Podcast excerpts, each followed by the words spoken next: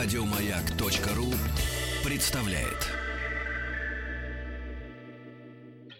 Физики и лирики.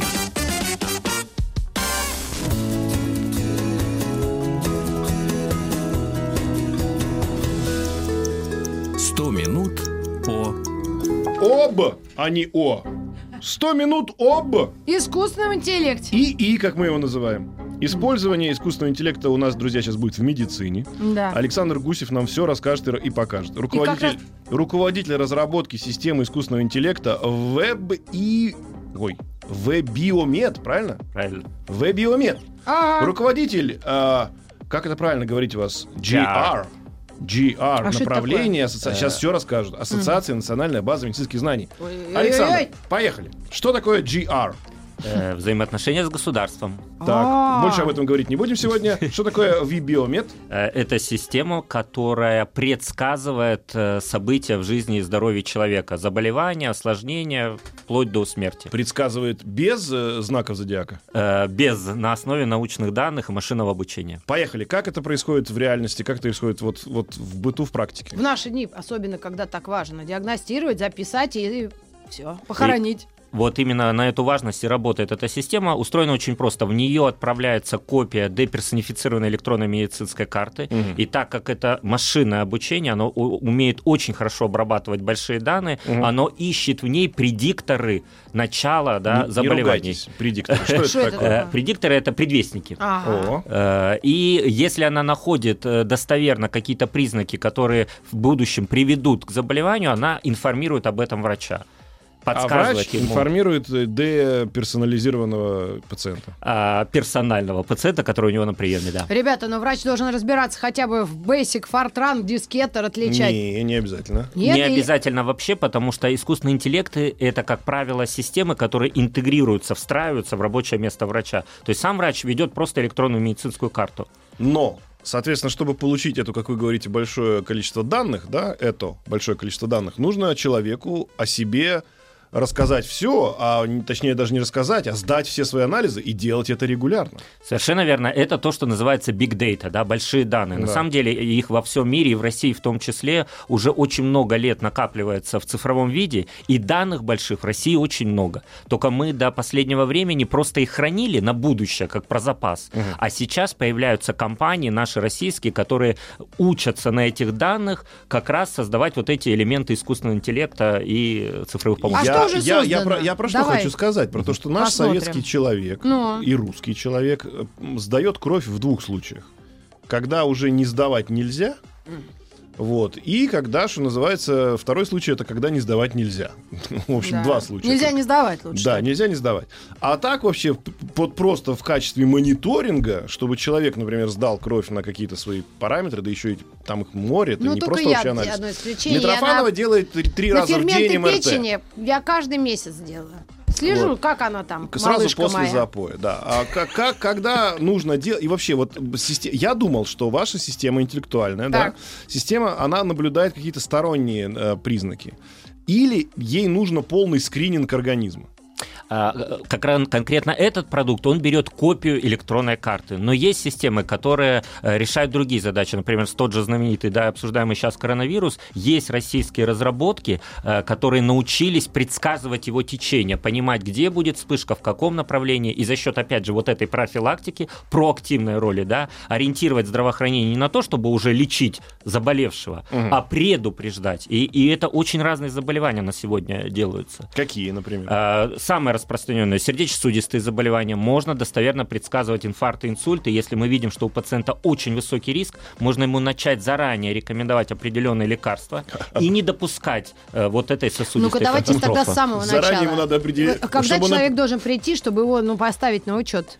На самом деле, поводов для того, чтобы выявить, предсказать это событие, очень много. Например, в России, вы знаете, проходит диспансеризация. Это порядка нескольких десятков миллионов ежегодно в России проходит. Так вот, проблема состоит в том, что данных во время диспансеризации, общего анализа крови, ЭКГ, осмотра, очень много собирается, и они есть в цифре. Но проблема, что врачи не всегда правильно их интерпретируют. То есть мы с вами человека на диспансеризацию взяли, отпустили, а не предсказали, хотя могли. не предсказали, что у него будет то и то событие. Глаз замылился. У него как бы сделали ему флюорограмму, не заметили там ничего в верхних областях легких. Mm-hmm. А по крови, по совокупности было бы понятно, что у него бы надо внимательнее посмотреть. А умный вот этот интеллект искусственный, да. Он что, не может вот это все проанализировать? Он как раз и может. Только он и может. Понимаешь? И задача тогда этих бедолаг, биологических людей, вот эти, которые в регистратуре сидят или печатают, они же расстраиваются, врачи, что много печатать им приходится. Они все равно так или иначе вносят медицинскую информацию. Система искусственного интеллекта на сегодня не заставляют вносить дополнительную информацию или делать дополнительное какое-то неведомое обследование. Нет, они все ориентируются научиться вытаскивать пользу из того, что уже есть. Второй пример, вот если от кардиологии перейти, например, в онкологию, то тоже есть несколько классных российских команд, которые научились по снимку компьютерной томографии, флюорографии видеть мелкие-мелкие патологические очаги. Рентгенолог может просто их не заметить. Ну, например, человек пришел по травме сделать обзорную рентгенограмму, у него врач-рентгенолог ищет травму. Но искусственный интеллект, он не имеет предвзятого отношения, он не имеет усталости. Он просматривает каждую клеточку легкого или костной ткани. Если там он видит образование, он как раз подсказывает: дорогой врач, обрати внимание, вот здесь уже точно не норма. И это помогает страховать врача. Во-первых, это сокращает рутину на врача. Да, представьте, тысячи снимков отсматривать изо дня в день одно и то же. Ведь большинство из них норма. Замыливается глаз, усталость, потом микрообразование. Вот, например, если флюорография — это один снимок, то компьютерная томография — тогда сотни тысяч снимков у одного пациента, так называемая серия. Представьте, нужно отсмотреть каждый из них. С чего надо начинать? Пациент должен прийти и сказать: я сдаюсь, сделайте из меня вот это, биг-дату. Внесите меня в биг-дату, чтобы меня могли проотсканировать и мою информацию обработать. Нет, вы знаете, это абсолютно на данном этапе не обязательно. Начать надо с того, что вот эти искусственные интеллекты, вот эти небольшие разработки, начать встраивать в рабочее место врача как второе мнение. То есть как страховщик врача. Ничего не нужно дополнительно делать. Ни пациента заставлять, ни врача. Но он как второе мнение будет страховать от ошибок, это уже огромная польза. Будет рутину сокращать. Я тебе скажу больше. Это уже давным-давно работает в банковской сфере. Совершенно верно. И почему-то только сейчас это начинается в жизненно важных вообще. Ты про кредиты опять идти? Там же тоже у них есть система, которая... А что же, бигдата напишет интеллект и скажет: а он не жилец или жилец? Да. Это пограничное состояние. Если не жилец, то тебе система скажет: ищите место. Пора. На Ваганьковском. На Ваганьковском, попробуй. Да, это элитка. Ага, вот именно. Колумбарий. Или так. Хорошо. Мы очень любим эту тему. Мы просто считаем, что смерть должна как-то, черный юмор должен среди нас. Кто-то гениально сказал, я, к сожалению, не помню кто, что человек, когда живет на земле, то смерть — это его профессиональные риски. У человека в целом, по определению. Скажите, пожалуйста, а вот если говорить о таких вещах, которые вот Митрофанова носит на левой руке, я ношу, так называемые гаджеты, вы носите, господи боже мой. Эти часы, которые там сейчас принято же, что privacy, нельзя делиться данными, уже можно, уже их собирают все, и никто по этому поводу не парится. Чтобы заставить человека я пульс померяю. О себе раздавать информацию, нужно какими-то датчиками его все-таки обклеить. Пульс, наверное, самое простое, что можно померить с помощью этих часов. Я думаю, что давление, наверное, они еще не меряют. Пока не меряют, нет, я спрашиваю. И они не меряют, наверное, там и, понятно, сахар в крови, потому что эту кровь нужно как-то достать. Уже меряют. Каким образом? Очень много появляется сейчас разработок в области цифровой медицины, когда, например, просто по поту на руке приклеиваете пластырь, и вот так называемые умные пластыри эти, они уже могут определять некоторые параметры, как будто бы вы сдали анализ крови. Кайф. Есть микронные датчики, которые просто вот по пульсации под тонким слоем кожи капилляров по этой вещи могут определять вплоть до инфекции. Есть разработки, которые не прокалывают кожу, могут определять малярию. Например, в Африке это крайне актуально, потому что там не догонишь всех, кто бегает по пустыне, и не проколешь все, что только можно. Может, и не надо их догонять. А может быть, и не надо, потому что прокол — это тоже риск занесения инфекции. То есть вот эти все наработки, они как раз в том числе создают спрос искусственного интеллекта, потому что рост данных сейчас колоссальный. Он в десятки раз каждый раз ускоривается. И все, человечество на сегодня не способно переварить. Врач на приеме не в состоянии переварить те гигабайты пакеты данных, которые ему доступны. Но, с другой стороны, мы-то с вами, как пациенты, заинтересованы, что нет, дорогой врач, раз ты обо мне все это знал, но ничего не стал делать, ты-ка неси ответственность, правильно? Правильно. И вот тут искусственно... Сейчас чихну. Только, пожалуйста, в микрофон. Сейчас, подождите, подступает. Значит, друзья мои, врач не то, что переварить не может то, что пациент про себя рассказал, да, то, что врач съел в столовой, иногда тоже невозможно переварить. Но я хочу вам сказать вот что. У нас вообще такое. Я хочу вам сказать вот что. Давайте поговорим о страшном. А поговорим-ка мы о ошибках. Ведь на самом деле то, что вы сейчас нам описываете, так или иначе, сводится к следующему, что врач уже понимает, ну я всего лишь человек, errare humanium est, человеку свойственно ошибаться, говорит сам себе врач на латыни, только сам понимает, что говорит. А пациент говорит, так посмотрите, у вас вот искусственный интеллект сейчас про меня все расскажет. Искусственный интеллект говорит, иди ищи колумбарий.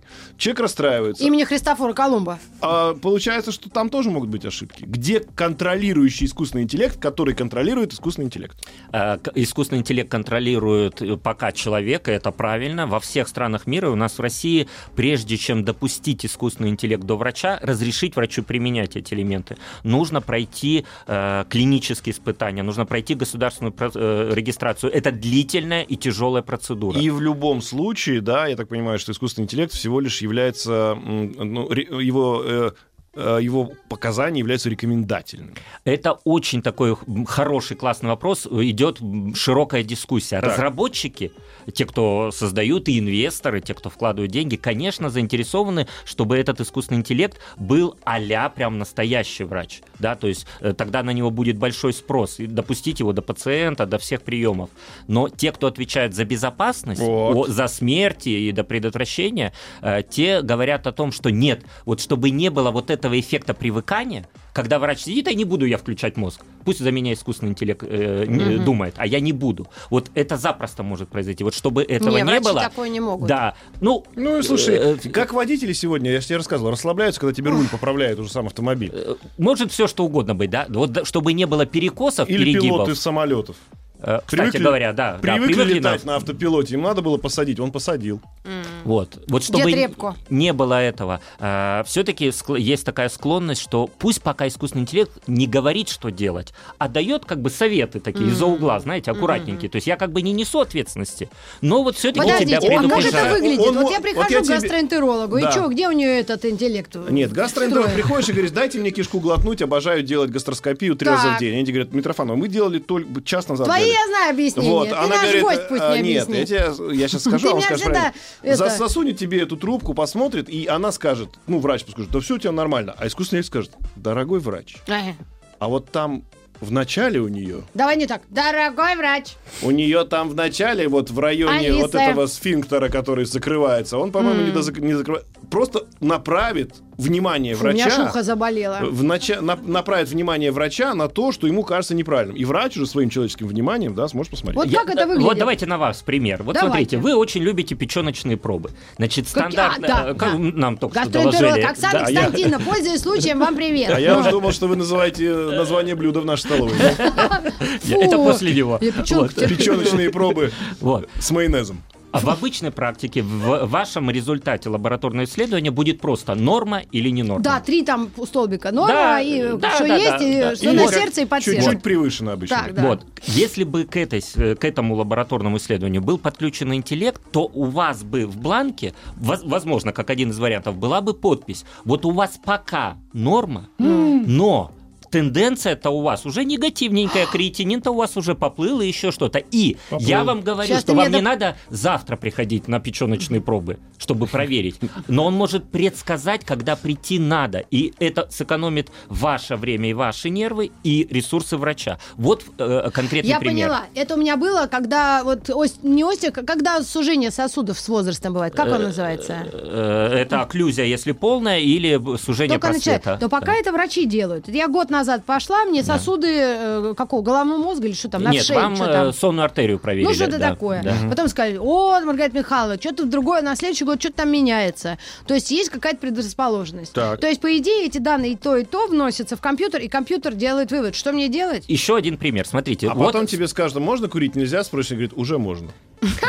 Смотрите, стеноз. Если у вас что-то находили в сонной артерии, сужение, да, это называется стеноз. То есть у вас крови поступает в головной мозг меньше, чем если бы у вас были чистенькие стеночки. Так. Вот. Проблема в чем состоит? Врач на УЗИ видит вот эту патологию. И если она есть небольшая, ничего вам не угрожает. Да. Не надо не ходить. Но врачу вот сделать точный прогноз, только исходя из стенки, очень сложно. Ему нужно учесть ваш анализ крови, вашу наследственность, море данных. Вот где искусственный интеллект поможет. То есть кому-то надо при 30% стеноза бежать и делать операцию и спасать. А кому-то при 60 можно ничего не делать. А кому-то и при 60 лучше бы он и не снабжался этой кровью, этот мозг. Вот. Да, вот так вот тебе врач может ответить. Вот в чем роль этих технологий. Они дают более точное указание, совет по дальнейшей тактике. Скажем так, есть любая функция, вот ты же человек необразованный в техническом плане, вот образую тебя, есть функция, есть ее значение, есть ее производная. Есть ее вторая производная, третья. То есть иногда важно не только... У меня выросло, врач говорит, пациент говорит врачу. У меня это. А врач говорит, так у вас всю жизнь оно растет. Вам 80 лет, оно как раз и выросло вместе с вами. И пусть дальше с вами растет до 100. А если оно выросло за последние 2 месяца, понимаешь, до такого же размера, то вот это странно. Вот они видят, системы, я так понимаю, да, они осматривают еще и скорость изменений. Они именно помогают врачу использовать все данные так, чтобы более правильно выносить решение. Потому что любое заболевание, оно не черное и белое. Если есть какое-то заболевание, оно отражается и в лабораторном анализе, и в самочувствии, и в давлении артериальном. Много-много факторов. И отражаться может по чуть-чуть везде. И то, о чем говорит Александр, это как раз очень точно. Вот искусственные интеллекты, эти алгоритмы, они могут микроизменения, чувствуя по всем фронтам, сказать, что будет, например, инсульт. А врач увидит инсульт только тогда, когда он случится. Он не может, как Нострадамус, на 20 лет вперед предвидеть. Я еще анекдот вспомнила. Ну-ка давай. А Нострадамус со школы приходит, портфель бросил, маме говорит: «Ма, что сегодня на обед?» Она говорит: «А то ты не знаешь».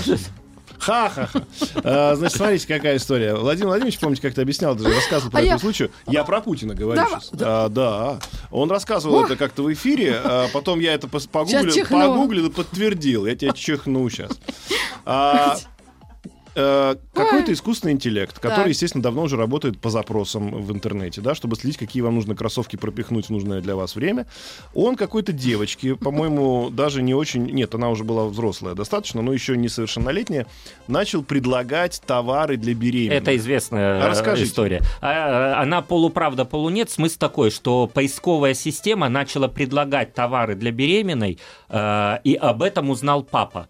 Случился страшный скандал, дочь все отрицала, но папа узнал, что почему-то вот в его семье теперь все ищут товары для беременных. Когда девочка якобы сделала обследование, она выяснила, что она беременна.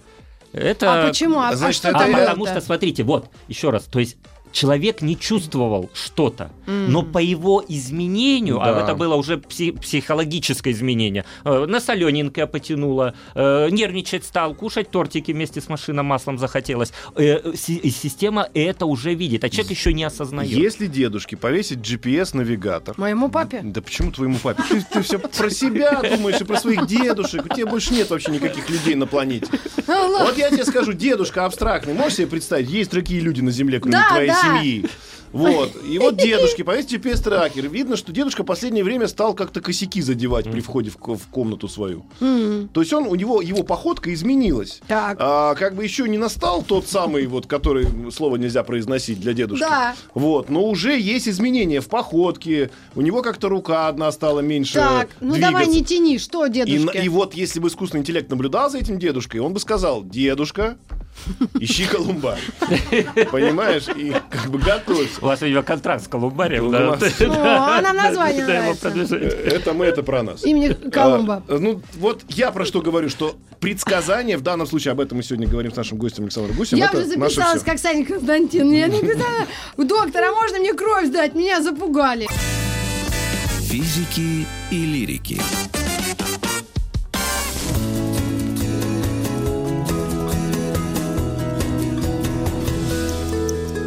Минут об и искусственном интеллекте, а в частности, как он реализуется в медицине. Александр Гусев у нас в гостях. Продолжаем разговор. Митрофанова записалась ко всем врачам опять, по кругу пойдет. Она считает, что ей это помогает. Вот скажите нам, как человек, который тоже с этим связан, с какими-то диагностиками, Есть какие-то правильные количество раз посещений врачей? Или не бывает много? Вот если хочешь 3 раза делать МРТ в день, ну делай. Не думаю, что какие-то правила есть, все индивидуально. Да? Что-то беспокоит, обращайтесь, что-то нет, занимайтесь своей заботой. Есть у врачей такая интересная фишка, мне когда про нее рассказывали, они говорят, не надо лечить бумажку. Угу. То есть женщины приходят, как правило, женщины говорят, у меня вот здесь вот что-то не так. Они говорят, вас что беспокоит? Нет. У вас нормальная жизнь? Нормальная. Ну вот это на бумажке написано не так. Они начинают это на бумажке не так лечить, и в итоге залечивают себя так, что у них реальные проблемы начинаются. Это называется лечить бумажку. Вот искусственный интеллект, он же тоже каким-то нормам, да, должен соответствовать. То есть он должен тоже бумажки смотреть и нормы. Он может сделать предположение, что человек, например, в жизни, в своей, да, там, живет, например, с пограничным каким-то уровнем какого-то показателя и живет прекрасно. Не надо этот показатель ему менять, потому что он меняет, понятно, его способ привычной жизни и так далее, так далее.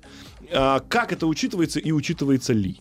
Очень хороший вопрос. На самом деле, как раз врач и человек, он действительно, как правило, ориентируется на некую норму, угу. потому что норма это на самом деле просто средняя, да. Средняя по больнице. Да. Вот искусственный интеллект. Средняя по миру даже. И, ну, как учили, да. А искусственный интеллект, он учится на реальных данных. И, например, есть масса исследований. На реальных индивидуальных данных конкретного человека. Конечно.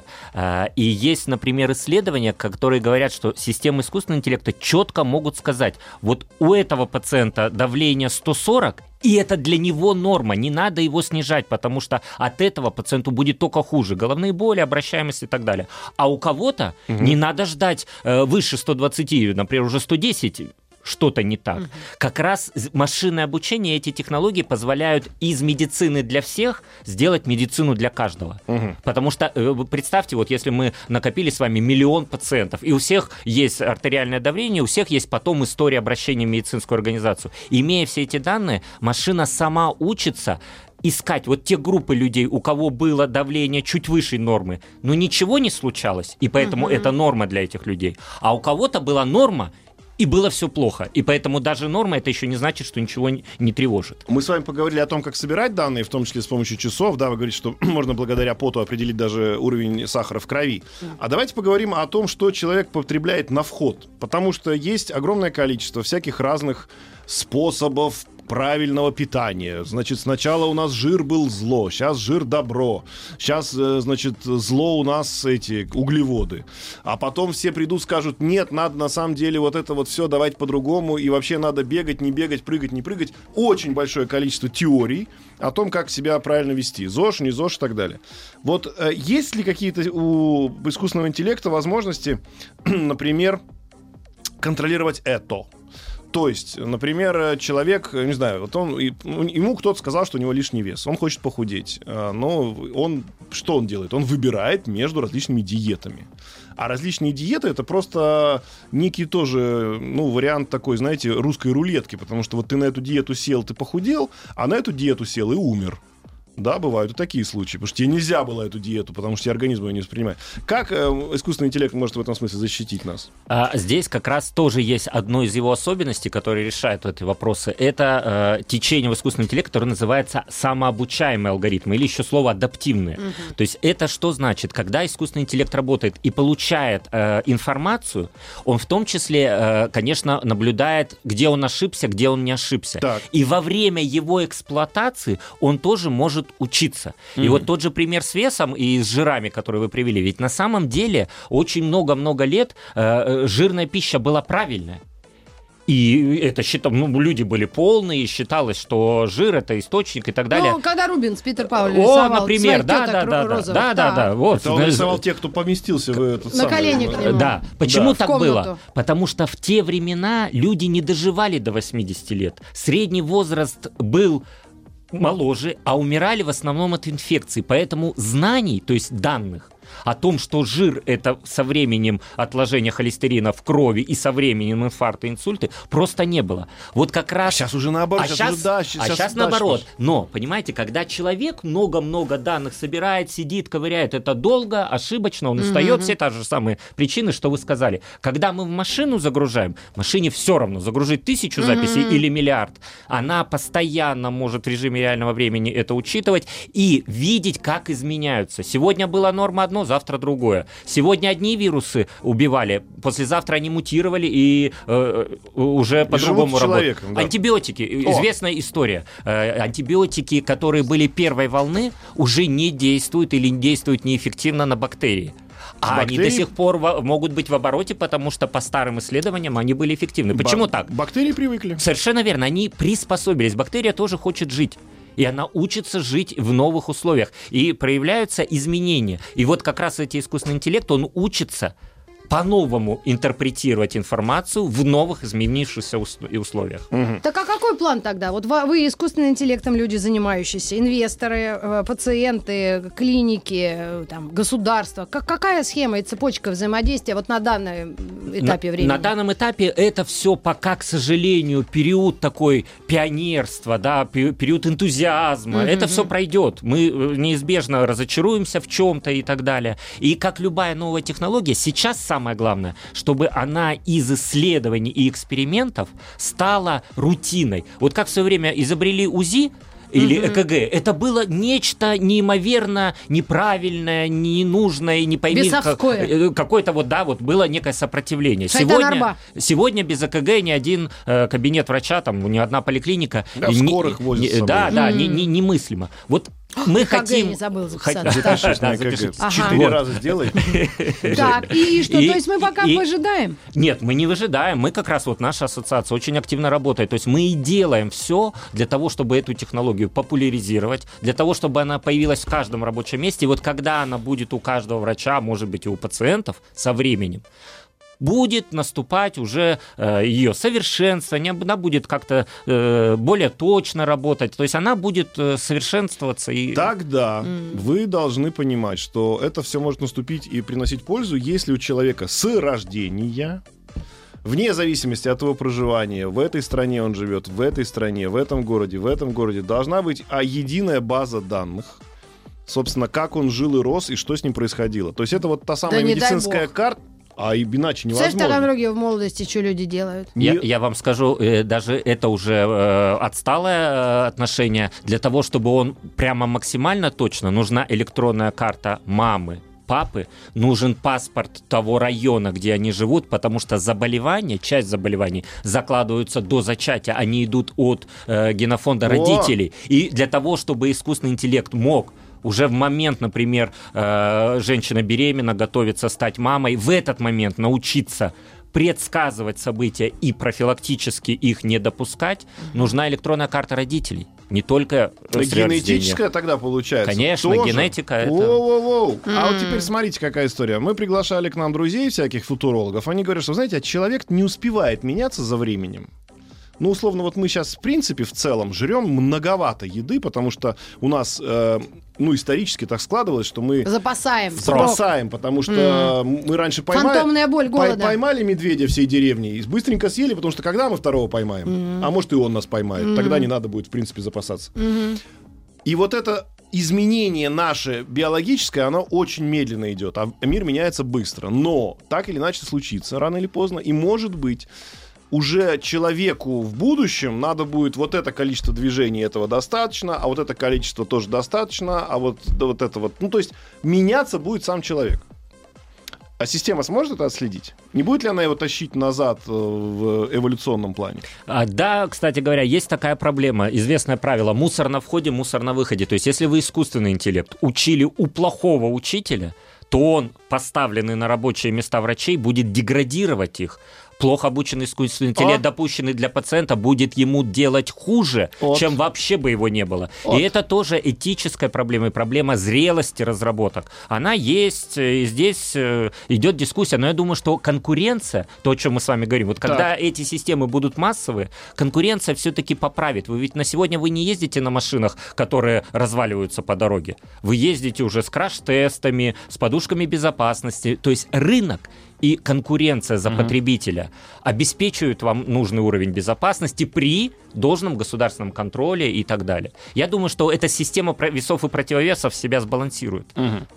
Значит, в принципе, как, собственно, и тоже, наверное, относится к искусственному интеллекту, и надо понимать, что так и есть, да, то есть без ошибок система не научится. Да.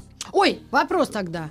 А если страны, ну, брать по развитию уровня искусственного интеллекта, ну, есть же какие-то передовые, да, Япония конечно. Какая-нибудь? Они там уже за этим всем следят? Да, значит, там... буквально несколько лет Америка была непревзойденным лидером. Она в разы опережала по объему инвестирования, по патентам, по научным статьям. Но буквально несколько, 3-5 лет Китай создал свою государственную национальную программу искусственного интеллекта. И Китай сейчас не просто догнал Америку, а он в некоторых сферах его опережает.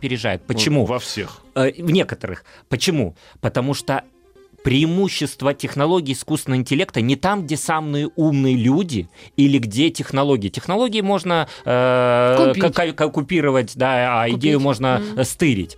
Искусственные интеллекты рождаются самые сильные там, где много данных. В Америке 300 миллионов, в Китае миллиард.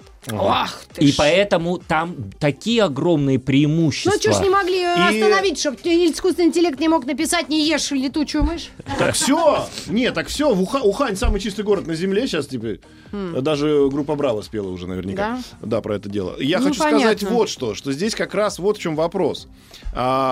Массовость, да, вот вы говорите, что искусственный интеллект, это вся система нейросети, она же может обучаться только, когда у тебя много данных. Очень много данных. И, значит, это человек должен не просто бояться, не бояться туда отдать, а отдавать как можно больше, да, и чем больше ты отдаешь, тем больше система учится. Да, там будут ошибки, и, наверное, там будет какая-то система их, ну, уменьшения, да, или там... контроля. Да. Может быть, какие-то даже надо будет руками залезть, ручки покрутить, чтобы оно сработало хорошо. Но в любом случае, когда человек... Мы должны понимать, да, что... Ну, вот старый... Вот примерно, помнишь, вчера рассказывали очень хорошие, когда самолеты возвращались с войны с пробитыми крыльями в каких-то местах. Да, вы знаете эту историю, да? Историю. Где нужно бронировать. Да. Вот как раз выяснилось, что бронировать нужно там, где не пробито, потому что с пробитыми-то они вернулись, а те, кто не вернулся, они, видимо, попали в другое место. В другое место. Здесь же тоже надо учитывать, что не только больной человек должен вносить свои данные. И как бы вот у меня появились проблемы, я пошел, сдал свои данные этой системе. А и здоровый человек должен свои данные вносить. И больше того вам скажу, что и сейчас интерес инвесторов, ну, в Америке, в Европе, он как раз в основном направлен не в создание систем лечения, а создание систем профилактики, потому что в этом вопросе огромная экономическая эффективность, потому что, например, стране выгоднее закупить систему искусственного интеллекта, которая снизит затраты на врачей, да? Вот если вдуматься, какой искусственный интеллект самый нужный? Тот, который пациента вообще не пустит в больницу.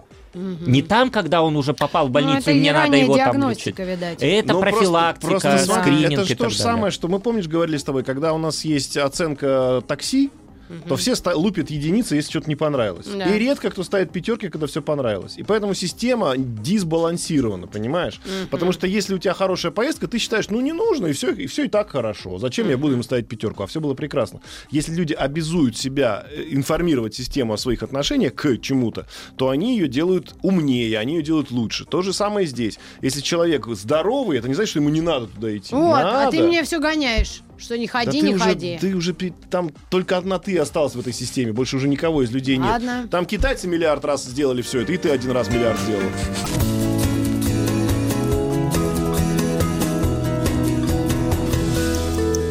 Сто минут об искусственном интеллекте. И сегодня мы говорим о искусственном интеллекте в медицине. Может быть, какой-то прогноз на ближайшее будущее, когда из мира мечты и фантазии и каких-то вот, ну, инвесторов таких уж, пионеров в этом во всем, мы придем к осознанию, пониманию всего этого? Или у нас сначала театральное дело надо поставить? Мы неизбежно... Сельское хозяйство? Да, нет, я думаю, что он будет во всех направлениях, он где-то, эти технологии уже есть, вот ваш прогноз погоды, ваш переводчик, это уже чистый искусственный интеллект, и вы уже даже не задумываетесь об этом.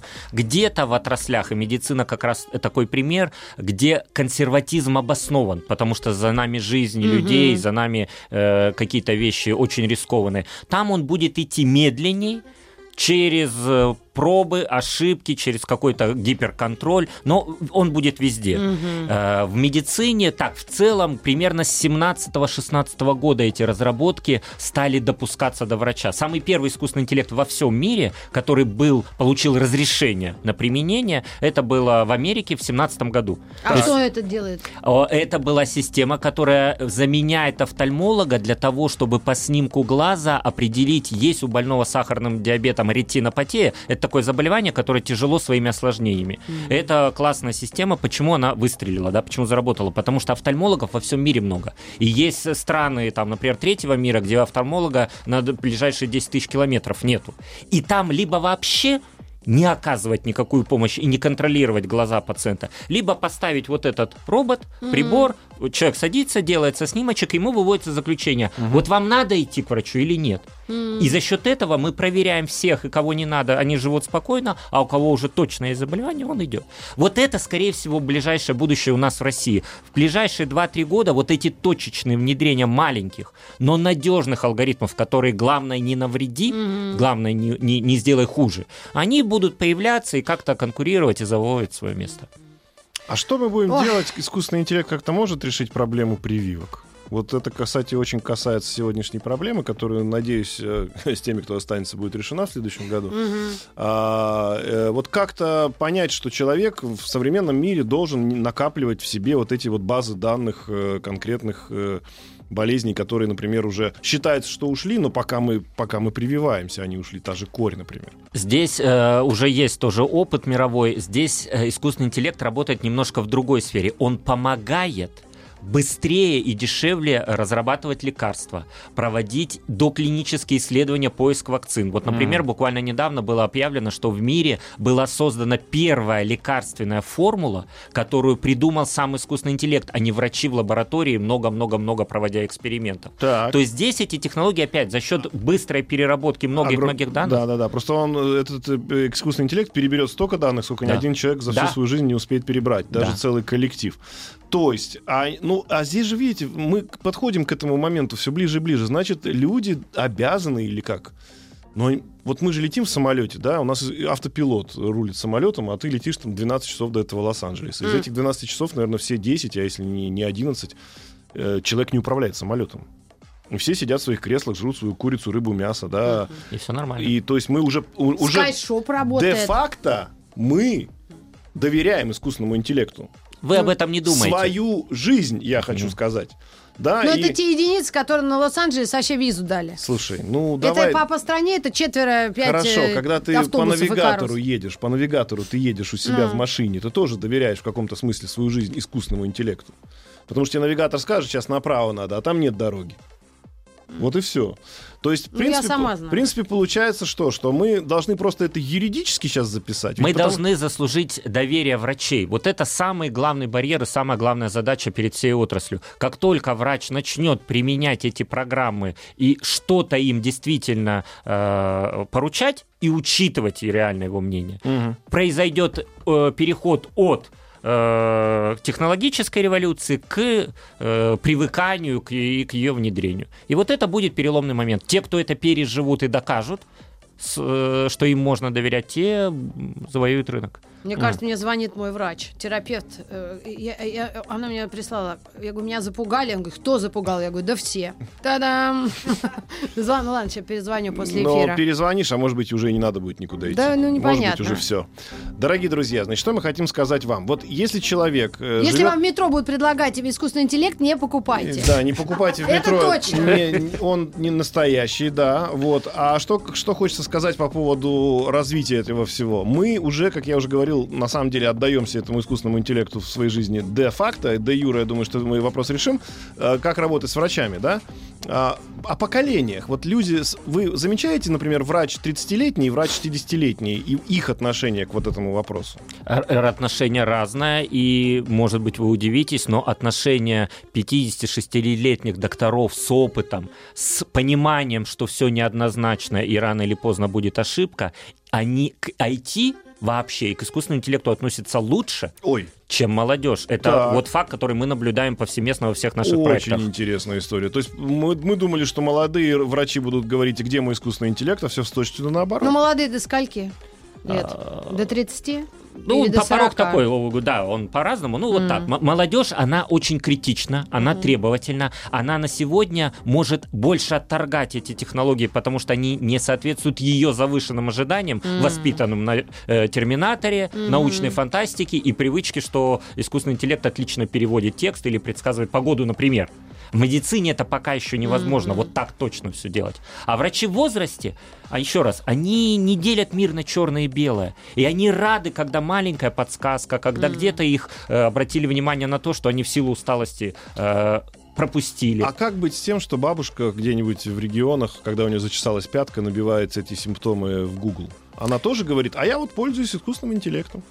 Ну, вообще, да, здесь есть проблема с тем, что лечение через интернет приводит к тяжелым последствиям, но и технологические гиганты, и Google, и Apple, и Microsoft, они сегодня огромные деньги вкладывают в это направление, как раз делая маленький сервис. Вот, например, вы носите Apple Watch. Вы знаете, что в 4-й и 5-й модели у вас есть там искусственный интеллект, который определяет пациента с аритмией. То есть да, просто нося часы. Время, да, он все время меряет. Это истинный искусственный интеллект. Вот он был обучен на очень многих данных, пациенты сдавали эти результаты и так далее. То есть туда тоже идут. То есть вот эти технологические гиганты, они тоже стараются сделать интерпретацию и помощь пациенту. Я все время слежу, он мне сам показывает. Маргарита говорит. А я говорю, не Маргарита, а я говорю, Александр Гусев. Спасибо вам огромное, руководитель разработки системы искусственного интеллекта был у нас в гостях. И будьте здоровы, живите богато. Спасибо. Еще больше подкастов на радиомаяк.ру.